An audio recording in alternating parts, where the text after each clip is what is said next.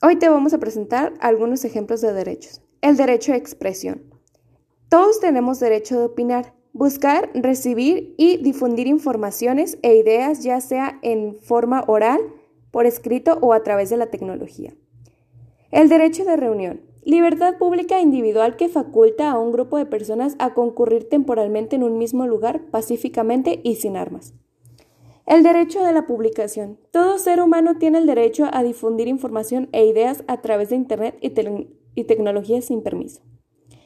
Del derecho de pensamiento.